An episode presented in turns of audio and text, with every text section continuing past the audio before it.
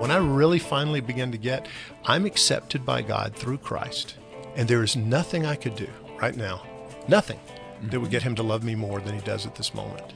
Now we're flirting with significance at a really deep level. Welcome to Eternal Leadership. I'm Steve Ryder, and that voice that we just played is former pastor Matt Heard, who just wrote an incredible book called Life with a Capital L. The book has so moved my co host, John Ramstead, that John now gives it to all the executives that he coaches. Matt sat down with John and I at Mission Coffee Roasters recently, and here's how John started that conversation. All right, welcome to this episode of Eternal Leadership, and I'm really excited today to have Matt Heard on. Matt, uh, a great friend of ours, Kay Hiramine, introduced me to you, gave me your book, and it was I, as I started reading your book, something just jumped out at me like uh, like a freight train. Uh, as you know, you know, I had that accident three years ago, and as I'm recovering from my accident, there was days that I could honestly barely get through. Sometimes just the next five minutes. I didn't even know if I'd be productive. I didn't know what my future looked like, and I was I was reading in the Bible, in John ten ten, right? Christ said, "I have come that they may have life, and live it to the full." And I just stopped on that verse. I'm like, what is it like to have a full life? And I was reflecting back on my life before the accident, and I'd gotten to the point where I just was. I was successful in business. I was making more than I'd ever made. I was, I had started some nonprofits in the community you know, from the outside, everything was great with my wife, but I just was not happy. Um, I knew there was something else that I wanted. This this longing. I couldn't even have told you what it was. I couldn't define it. But through this last three years, it was this journey. I was like on one side of a river, and I and there's this fast flowing river, and on the other side of the river was this life that I knew that God had meant for me, this full life that Christ talks about in John and I had no idea how to get to that other life, that other side. And as far as I looked up and down in my own life with my own resources, there was there was no bridge, there was no path. And as I read your book, it was like a bridge. This beautiful bridge was being built from one shore to the other. And I got to tell you, I'm so excited that you came out with this. Uh, I do a lot of executive coaching. I'm going to give this to every single one of the guys that I work with, all my clients. I think this is just a powerful tool to move forward. So, with that, I would love for you to share a little bit about yourself, and then we can dive into some of the just incredible teachings and sharing that you put into this book, Life with a Capital L. That's awesome, John. It, it's great to be here. It really is. I've been looking forward to this. It was great uh, just connecting you with a, a, little bit, hearing your, your heart. And I'm uh, the amazingly privileged dad of three grown sons, and my wife will tell you she has four boys, but uh, they're a band of brothers, and we, we have a blast. And I, I just got uh, a text from my middle son yesterday. He climbed the highest 14er and in Colorado and in the snow. So it's always in fun. November. In November. In November. So it's fun to journey with them uh, from afar, but also close up. Uh, for the last 12 years, I was senior pastor of Woodman Valley Chapel in Colorado Springs, and just last year resigned to to write this book. And then I'll figure out what I'm going to do when I grow up. But I wanted to get this book uh, done. Now, for the listeners that aren't familiar with the Colorado Springs area, Woodman Valley Chapel is the second largest church in the Colorado Springs area, if yeah. I remember correctly. Five to six thousand people averaged uh, membership. Um, I've heard a number of times about the holiday services that you guys would do, the performances and such, but I, I, never made it over there. I was a new lifer for my first nine and a half years. I lived out here and then got pl- got plugged into a small, tiny community church where I live in Falcon. But I, I've always respected Woodman Valley because every time I've gone in there for any sort of event, it was a hopping place. Mm. We had, a, we had a blast. Very grateful for those years. Those were fun years. both both internally in terms of what we experienced, but also our impact on the community and some of the cooperatives that uh, we participated in with the city, and uh, as well as some global initiatives as well. So mm. it was it was a it was a great ride. It's also been a delight to be able to get away, breathe a little bit. Uh, get get rested some, but also do do this writing. Why did you leave? A big a big factor was to get this book that's been lingering in the back of my mind for years. I, I also I think the the pace had gotten turned up so fast uh, for me, nobody's fault but my own. I I was also weary, but there was a the, this book has been burning in me, and it's for my three sons. Yeah. And uh, I wanted to make sure and entrust to them a, a legacy of what is an overview of the implications of the gospel. I mean, what's the, the there's the so what uh, that Jesus is true. What difference does that make in each of our lives? And uh, it's so cool because if uh, it's my Mack truck scenario, if I get hit by a Mack truck out there and you guys see a smile on my face, it'll be because I wrote this book first, and they have it, and they'll have it for the rest of their lives and for their kids. Now you said you got three boys. What are their ages currently? Uh, the oldest is 24, the middle one's 21, and the youngest is 18. So the oldest graduated from the Air Force Academy a couple of years ago. He's stationed up in Alaska, uh, actually in Fairbanks. Is he flying? choice. No, he's a contracting officer. So he's a business major. And I wanted to be up near Mount McKinley and Denali. He just spent uh, eight days, took a float plane. He and his housemate took a float plane into Kodiak Island to hunt for eight days. And they said, okay, we'll pick you up here in eight days, uh, be at this spot on the river. And they just had a, had a blast. Uh, my middle son is junior at the University of Colorado. He's taking a little time off. He's a wrangler up at a, a ranch up in the mountains, a dude ranch called Lost Valley Ranch. And my youngest just started in Spokane, Washington at Whitworth University. So we are empty nesters as of this fall. So it's bizarre. You know, my wife is dreading being an empty nester, but I know God's going to fill that vacuum. All right, so so that is, that's a great segue. When you were talking a minute ago about the John ten ten and Yeah. the river, all right. So uh, we asked some people, okay, how do you deal with the empty nest thing? And they said, we just got to learn to be spontaneous. That's the beauty of it. And we're close as a family, and so we're glad for where they are, but. We're really missing them, but they said, well, but just the the upside is the spontaneous way you guys can just do life. We said, well, okay, but we filed it away. Well, I was I was traveling. I've been traveling a lot this fall. I was down Orlando and flew up to New York. Got there about four o'clock in the afternoon. Checking into the hotel, I'm dead tired. I got a meeting that night. I think the weariness has caused some tunnel vision, and I didn't see the camera crew over to my right until they turned the light on. Midway through my registration process, the guy comes over and says, "Mr. Heard," and I Just said, out of the "Yes," blue. out of the blue. Totally. He says, uh, "We're celebrating the 25th anniversary of our hotel, and do you mind if I ask you a trivia question about Billy Joel?" I said, "Well, sure. I, that's what I thought you were going to ask me." What? Are you kidding me? how, how random is that? So, but he wanted to know about Billy Joel's nickname. Yeah. And, I said, Piano Man. When I said Piano Man, truly, confetti flew, people cheered, bells rung, the employees behind were clapping. And he thrusts his golden envelope toward me and, and says, Congratulations, you've won two tickets to Billy Joel's concert tomorrow night at Madison Square Garden. I thought, I, I just never win anything. I thought that's bizarre. So the first thing I had to do is call the guy I was meeting with the next night. Uh, to, that there had been a change of plans. Actually, I wanted to see if we could move, and, and we did. Now, you were with your wife, right? No, uh-uh. No, just alone. Okay. just alone. But sh- Arlene is a big Billy Joel fan. Okay. So the boys grew up in Billy Joel in the minivan going to soccer. His Yeah. two CD set, Essential Billy Joel. And so I start thinking through how am I going to tell her I'm going to go see the guy she's wanted to see in concert all her life. And then I thought about the spontaneous thing. Spontaneous. We can be spontaneous. And so I, I looked, I went online, to get some, you know, for miles and points for f- free flights and got a flight the next day. Then I called her and I told her the story. She was so excited. She didn't know she was coming. I said, but that's not all. You're going to come with me. She's dead silence. Oh, well That- that's, done. That's tomorrow. I said, I know, but we can be spontaneous. Remember, that's we're empty nesters. so finally, she she said, "All right." And so I got flowers and welcomed her. You know, the, the staff knew she was coming. So we show up at the concert, and Billy Joel was rocking. I mean, it's. Mm-hmm. I've, the, the, I will say the thing that surprised me the most at first was how old he is. Mm, yeah. Then I looked around and how old a lot of the other people were, and then I took a selfie and I, I saw who's the old dude with my wife. That's me.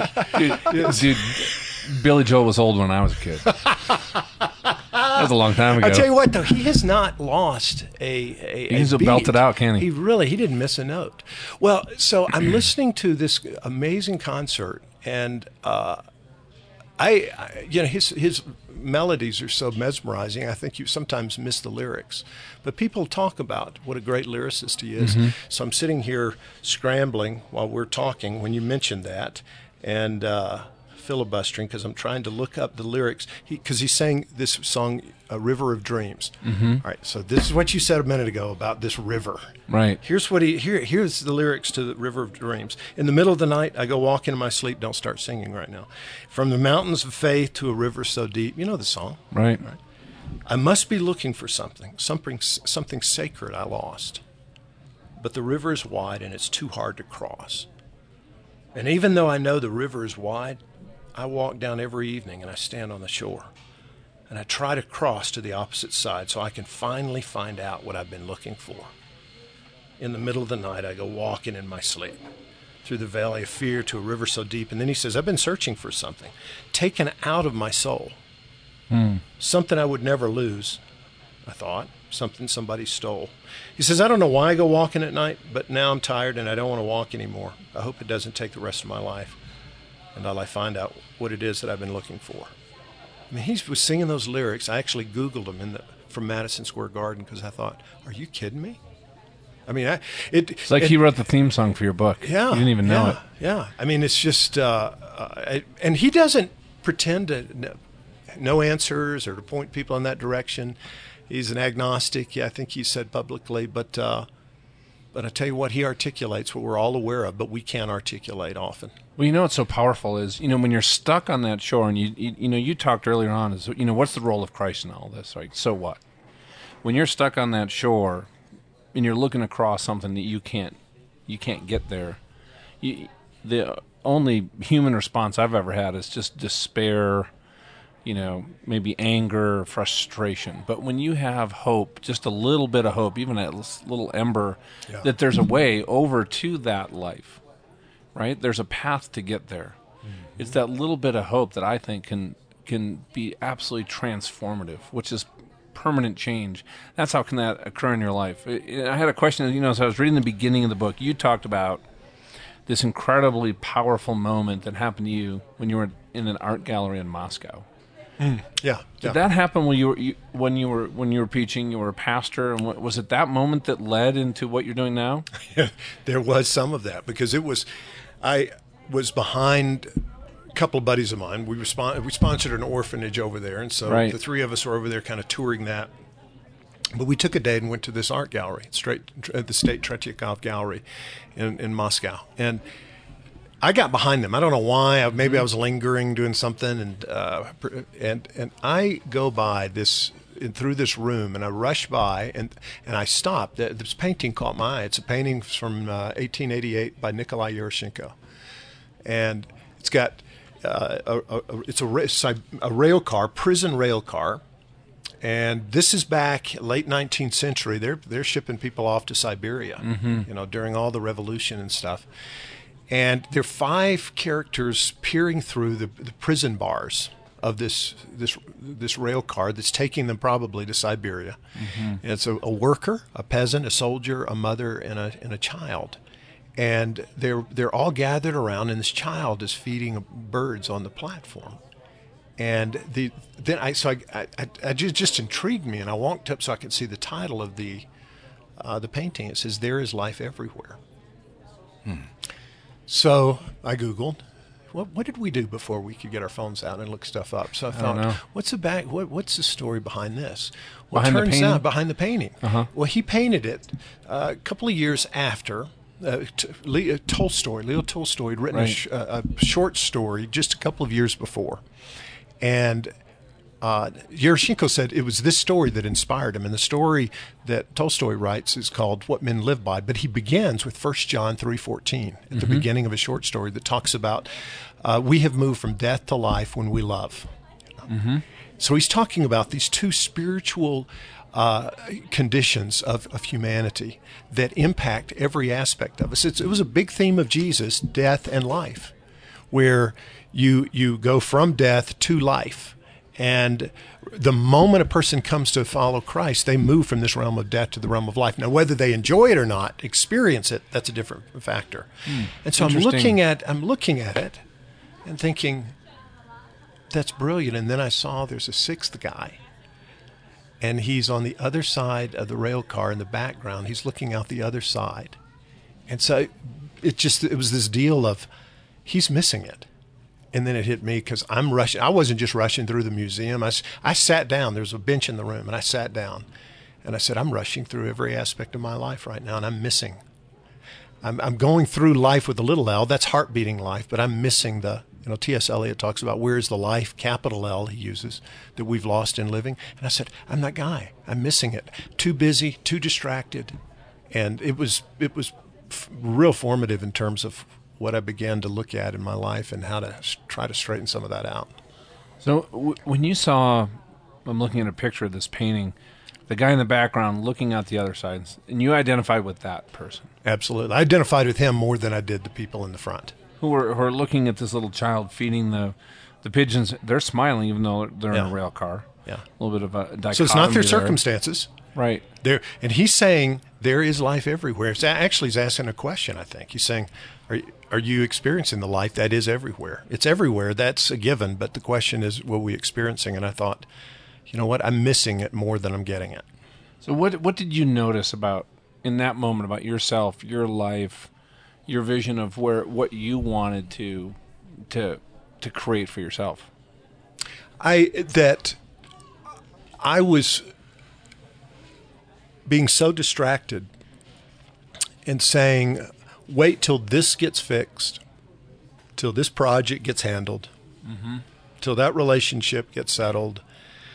To the, you, you know, we we postpone, we procrastinate life. Right. And we say, I've got to deal with all of this until my circumstances get settled, and then I'll be able to, to chill or whatever. And Yaroshenko is making a statement. He's saying, even in the worst of circumstances, you can know life. And of course, that's what Paul does in Philippians. He's he's in prison. He's chained to a mm-hmm. Roman mm-hmm. guard twenty four seven, and he's saying, "Rejoice in the Lord." You know, and he's not saying with a glib smile on your face and pretend. He's just saying, circumstances are always going to be ebbing and flowing in our lives, but it's submerging beneath those and in uh, experiencing what Christ wants me to experience as a human being. So circumstances can either be an anchor. We can choose to let them either be an anchor, or they can define us, or we can choose to change our circumstances intentionally. We have a choice every day, don't we? Mm-hmm. Mm-hmm. I got to tell you, working with clients as a coach, there's so many people that think about this life on the other side of the the river, Yeah. and they're just unwilling to make to make it a priority today because there's so much going on. Mm-hmm. And it is something. It's a lot of reasons why they've come to me as a coach. Is I gotta I gotta put this in line. You know, you wrote this. I'm going to read this because it's in your book on page nine. I, I love this. I read this to my wife last night from the poet from Robert Abrams. Some men die by shrapnel, and some go down in flames, but most men perish inch by inch in play at little games. And I was saying about myself before my accident.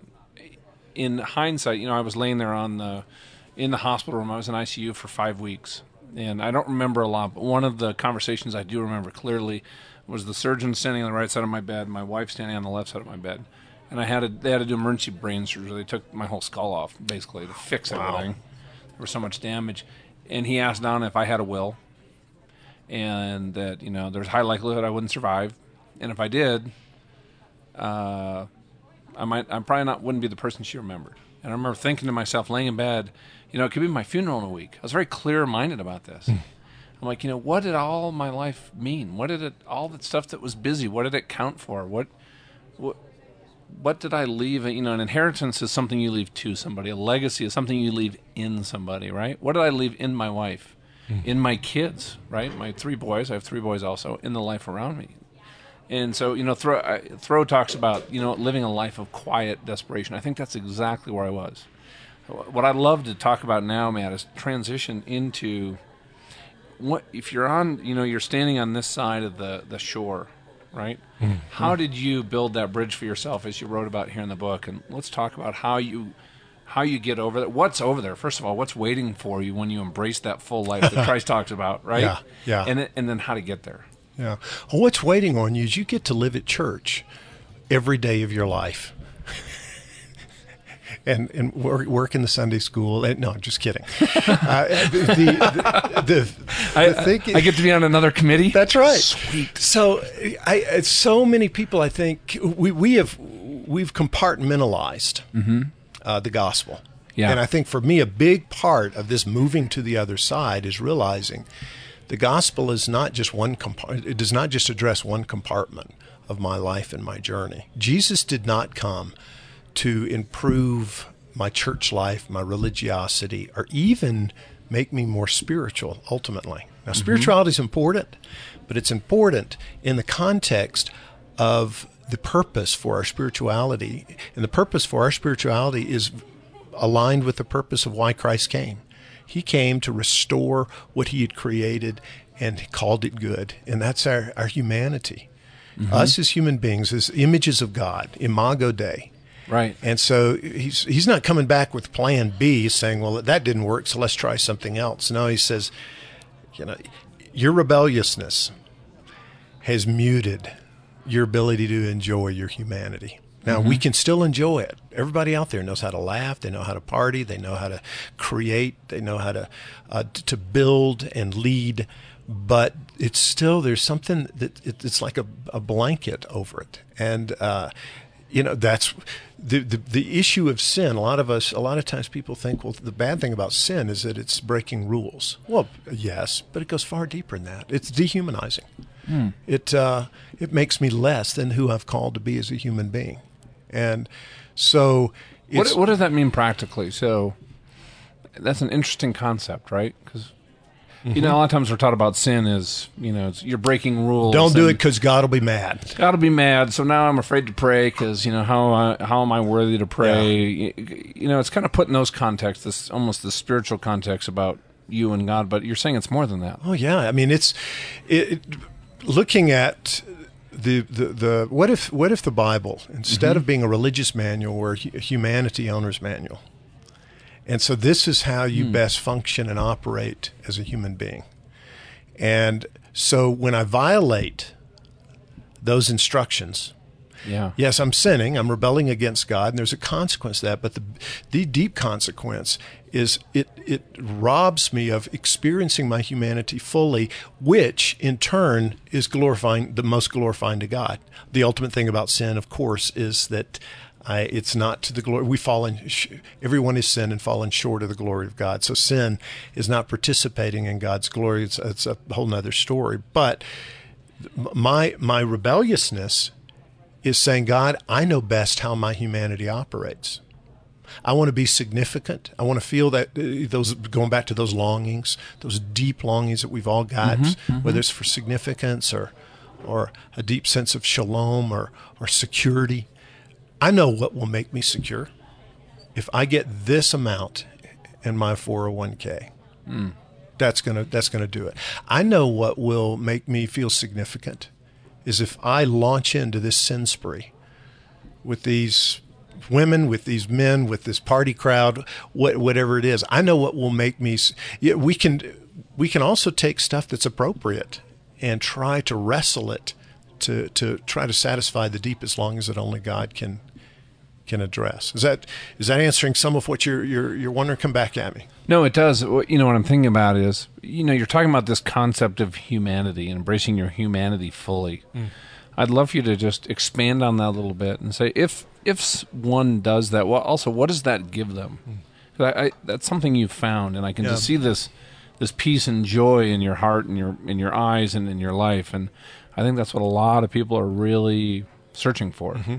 Well, I- I mean, I think it was an aha for me, and it's it's happened in stages over the course of my journey. And a lot of this I understood even when I saw that painting, but I had to go back to it because I'd, I'd lost touch with it. And, and it's this that Jesus, this whole notion of uh, understanding the gospel, not just as one uh, compartment of my life.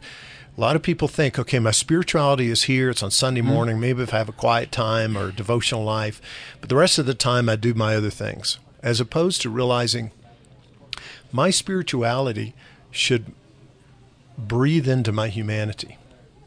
I think the healthier person's spirituality, the fuller their humanity, if it's the healthy kind of spirituality. But what have we learned? At least what I'd learned is the more spiritual I become, the less human I'll become.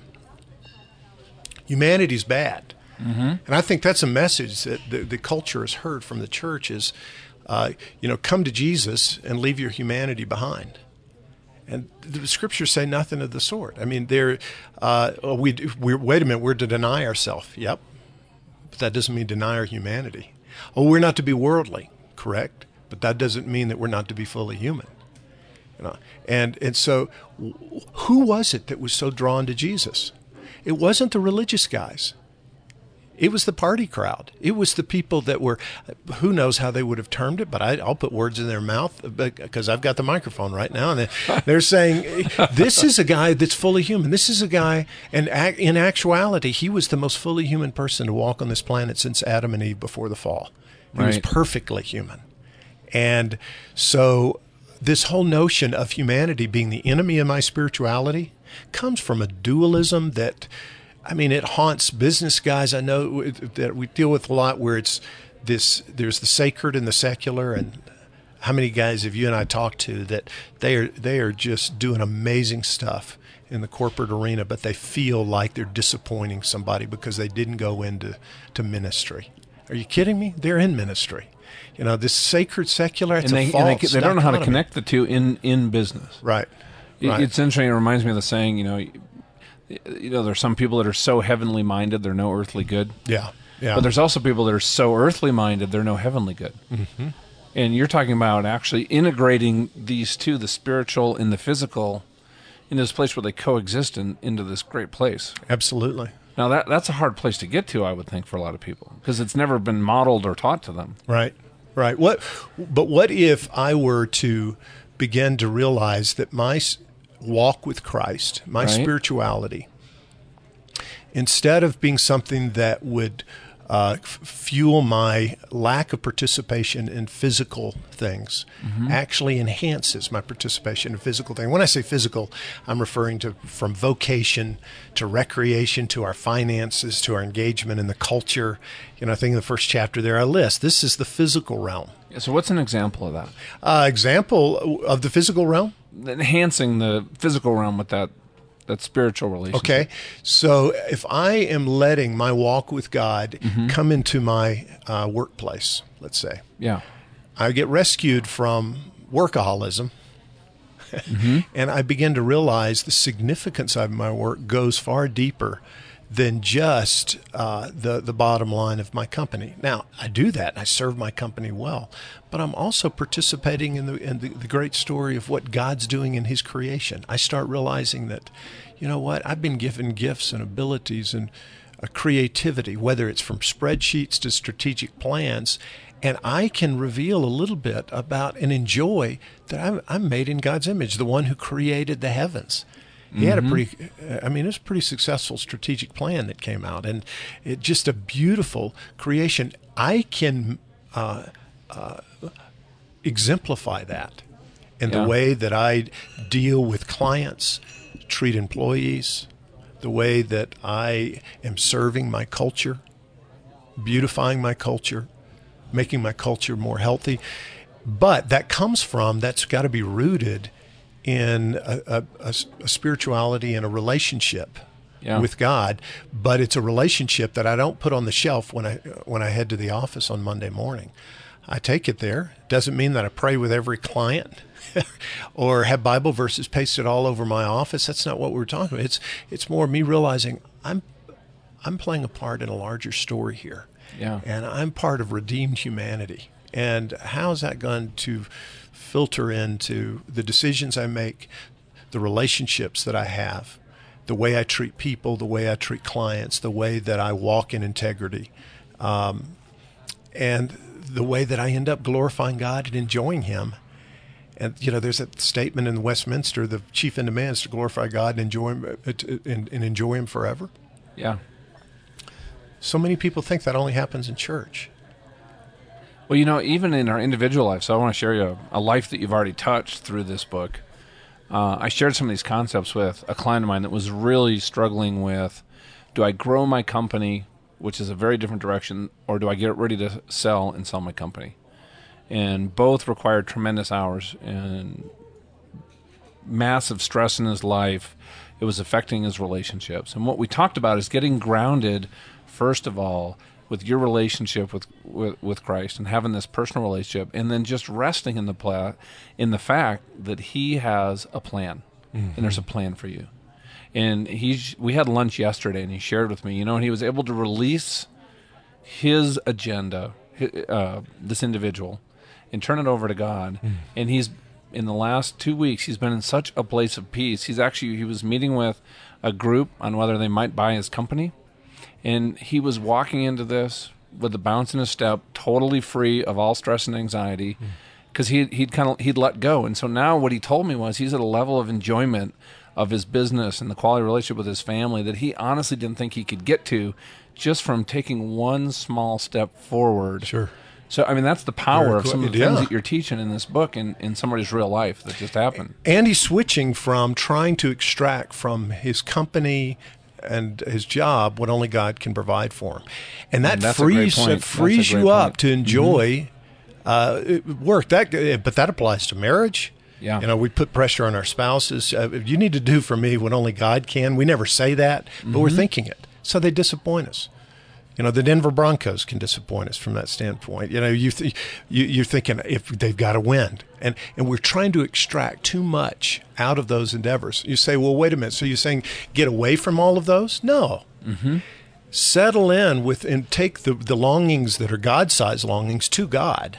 Yeah. Then I can enjoy uh, a Denver Broncos game more than somebody else who's relying on it for their ultimate fulfillment. I can enjoy a, a job, you know, a, a marriage, a hobby. Mm-hmm. Doesn't mean you do away with those things. You know, of course, we go down the sin path as well, and we try to extract from those things our right. God-sized longings. That's a different story, but all of it is idolatry. You know, as you're talking, I'm just thinking, you know, in, in your book, and I wish we had more time because you talk about these ten experiences that you know, living this full life, right? You know, what does that really look like? And you mm. just do a beautiful job of explaining that. But the foundational concept that leads to that, it seems to me, and I'd love to get your thoughts on that, is just this this whole concept of grace, right? Mm, yeah.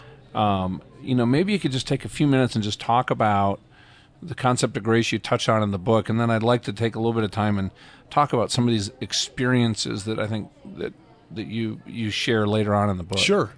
Well, where grace comes in the whole journey of, yeah. of the book, so to speak, kind of 40,000 foot view, is saying, all right, let's go back to the gospel and realize it's not about making me more religious or spiritual, but making me more fully human. And my spirituality better uh, enhance my humanity if it's a healthy spirituality. In other words, if I'm having great quiet times and slandering the people around me, there's something wrong with my spirituality. That's what I'm referring to. So right. we get that understood. Then we say, all right, well, where do we go from there? I think it's paying attention to our longings, you mm-hmm. know, those deep longings, and say, a superficial engagement with my longings is going to lead to a superficial engagement with the gospel. Mm. You know, and mm. I mm, say more about uh, that. So well, if I say longings, just as humanity's a bad thing, right? Longings are a bad thing. I mean, there are plenty of churches out there where they'll tell you that, and uh, or if they don't t- say it outright, you catch that and say you don't want to pay attention. Say, what, what is a longing? A longing. How does somebody recognize a, that they're having one? Uh, it's my. It's what dis- dis- distinguishes us from animals. It's for that which which is is not, but we think is still out there. It's like C.S. Lewis talks about. He says just because. Uh, a man has hunger doesn't guarantee that he's going to get food, but it does guarantee that he lives in a world where food exists. Hmm. And so, if I've got a yearning for, say, significance or truth or beauty or goodness or resolution or triumph or, or uh, companionship or love or intimacy or uh, self esteem or, or, or a deep sense of shalom, those things are out there. And we're constantly trying, it's going back to the Billy Joel song, mm-hmm. and what we relate with what is that? You know, C.S. Lewis referred to it as uh, the Sehnsucht, the the deep longing that we have for that which which we sense is out there, but we haven't attained it yet. So you know, it's interesting. Some of those longings that you mentioned, right? Like uh-huh.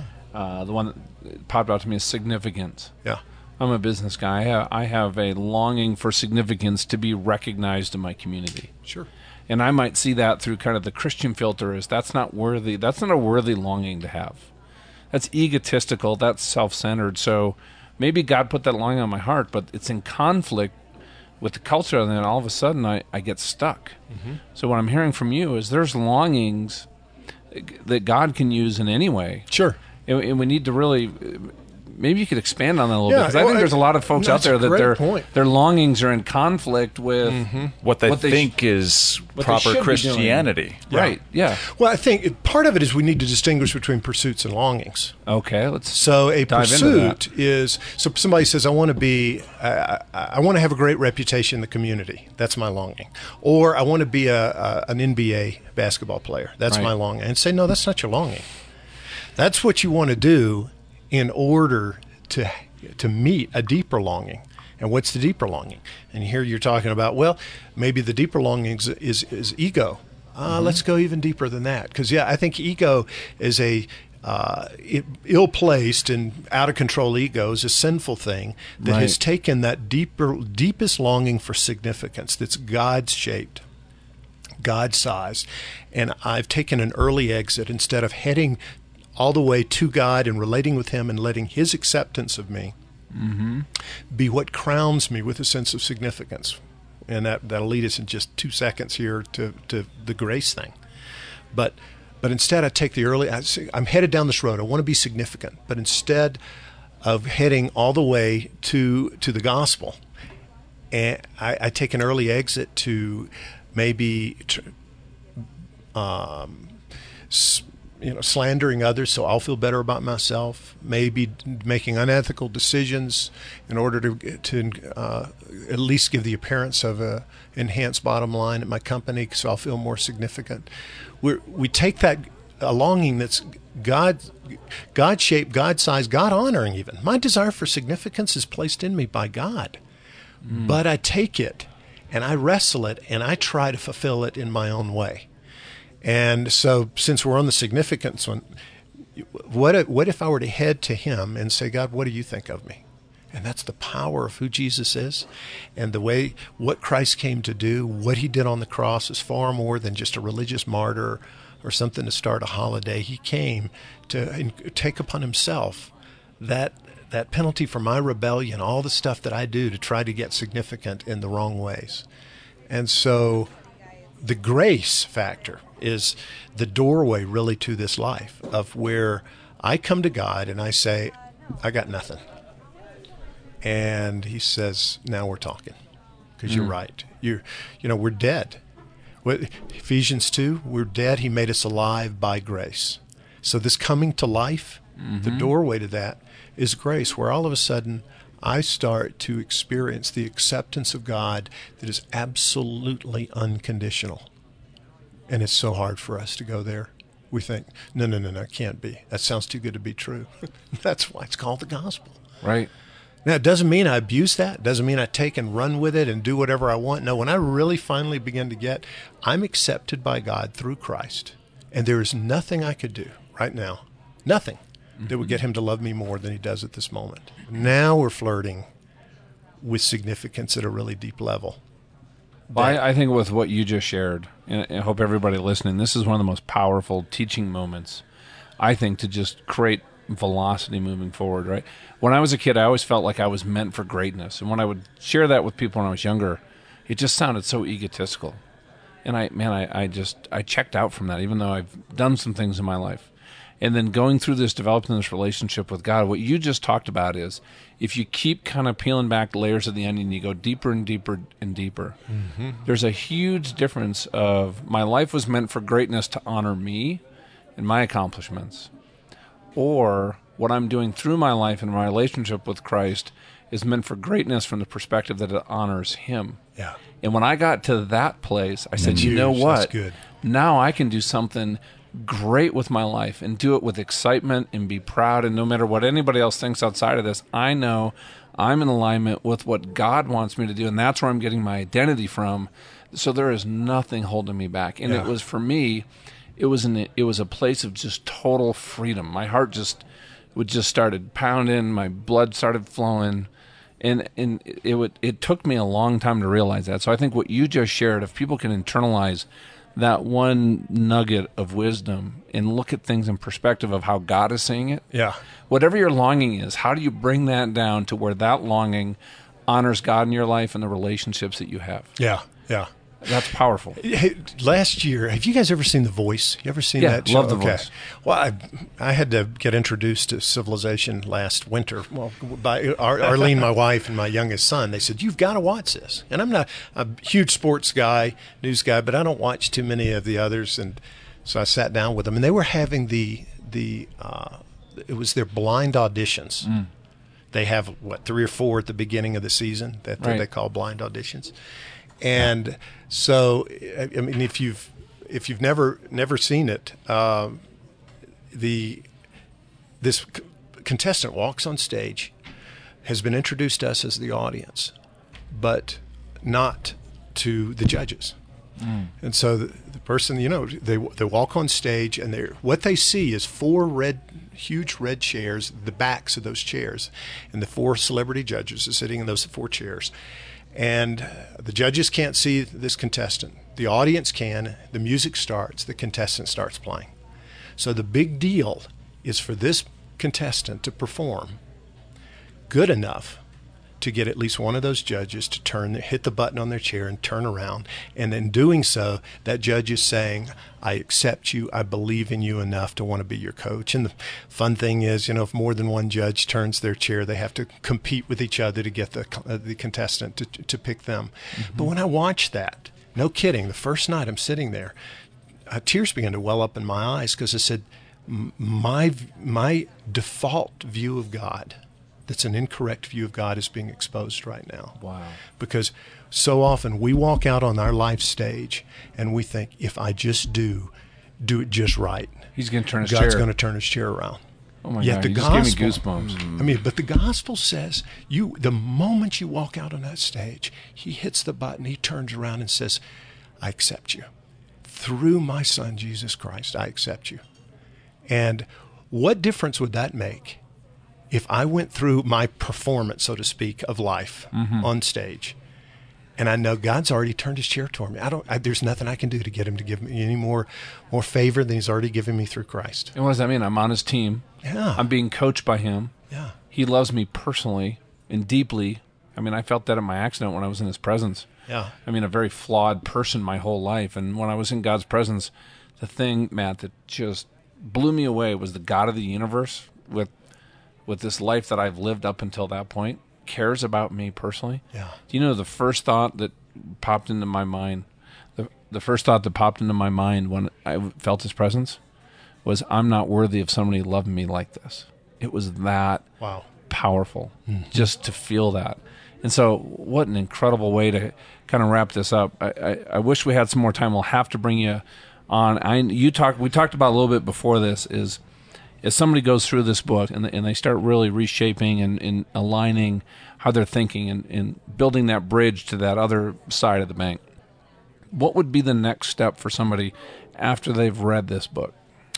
I think probably the best way is to get with a group of people hmm. That's always a great way and to do and, things. and just start teaching each other from from the book, yes, and more much more importantly from the scriptural foundation in the book, Right. And in and dialoguing. Okay, what are the implications of this? But uh, uh, those ten life experiences that that I go through, you know, starting with freedom and but covering stuff like heart engagement and, and engaging with the story and, and seeing beauty and uh, a love in our relationships and all of life worship and dealing with brokenness Yeah. dealing with what what is time and how do I deal with all of that happens seven days a week, 24 hours a day. And it's not just an isolated little spiritual category. And I think getting together with a group of other people and going through it, and we're going to get some study guides developed and participants guides and so forth. And uh, so we'll, we'll be hopefully providing some of those resources as well. But Those are that's coming out early yeah, next year. Yeah, and uh, so on my website, uh, mattheard.org, uh, we'll, they can keep an eye out for those resources to, to come out. But but just doing what we've done here. I mean, where we you sit here and I, it's like iron sharpens iron. I start hearing insights from you about, boy, that's a good thing to think about. So people getting together. And ju- it sounds simple, but read a chapter, get together for an evening, and, and talk about it. You know, that's a great point. I, I really think I, I just look at times in my life where I've had the most personal growth. Mm-hmm. It's always been based on relationships. You know, people around me that are where I want to get to, or we're like-minded, and we're we're sharing stories, and you know that friendship, that bond, and so I love that. You know, encourage people to get together, talk about this, read it as a group. Uh, you also have a website, life with a capital L dot com, right? Right. So there'll be resources on there. So I encourage everybody to really, you know, follow up with Matt. We'll have all your links for your Facebook page, which you are the master of. Oh, exactly. And Twitter. One month in, Facebook. And, you know, I figured I would. I wanted to get on it just as it before it peaked. I, I wanted to get it. I'm an early adopter, so Yeah. I just wanted to get on Facebook before it got too popular. So That's I finally right. decided to Well, do that. you're well. You're setting the pace. You're you're leading the way, and that's what we love about you. Same with Twitter. I, I haven't done a tweet yet, but I've got an account. Uh, the tweet verse. Yeah, Yeah. you have to get on this interweb thing one of these days, and I heard it's pretty amazing. yeah, whatever that is. Yeah. Yeah. All right. Well, thanks, Matt. It was so great to have you here. I'm, Thank I you, know that John. you blessed Thanks, the people Steve. listening, Yeah. and Absolutely. talk to you soon. Okay. If the kinds of praises that John heaped on Life with a Capital L have piqued your interest, please consider buying a copy. We've got a link to purchase it embedded here in this MP3 if you're listening on your tablet or smartphone, or you can find it in the show notes on eternalleadership.com. Now, if you purchase through the link we provide, it would be a simple way to help support this brand new show. John and I want this to be a sounding board, um, kind of a platform for nonprofit marketplace ministry. So we didn't set this up as a nonprofit. And so buying books that we talk about through our affiliate links, like with worldchristian.com, it's, it's a simple way to help us get this show off the ground and pay our costs while we try and build an audience. Again, the link is embedded if you're listening on your smartphone or tablet, or go to eternalleadership.com and find it in the show notes. Now, there are a couple of ways in which you can connect with John and myself. First off, like our Facebook page, facebook.com slash eternal leadership. Um, there we'll have inspiring quotes, articles, links, a lot more. Go to facebook.com slash eternal leadership. Uh, and secondly, you can join our private LinkedIn group where you can interact with John, myself, and many other thought leaders and professionals like yourselves. Uh, just go to LinkedIn and type eternal leadership in the search box and look for the group. Next time on Eternal Leadership, my co host and partner, John Ramstead, tells his story. uh, I'll never forget as I'm this panic and this fear is just rising to this crescendo. It was like all of a sudden things just slowed down. It was like the this moment of clarity. And I'll never forget thinking very slowly and clearly to myself, almost with a wry smile, this is not going to end well. And bam, lights out. That was the last thing I remembered until I woke up on the ground. see how a catastrophic accident that should have killed him actually turned his life towards a whole new direction. For my partner John Ramstead, I'm Steve Ryder, and thank you for listening to Eternal Leadership.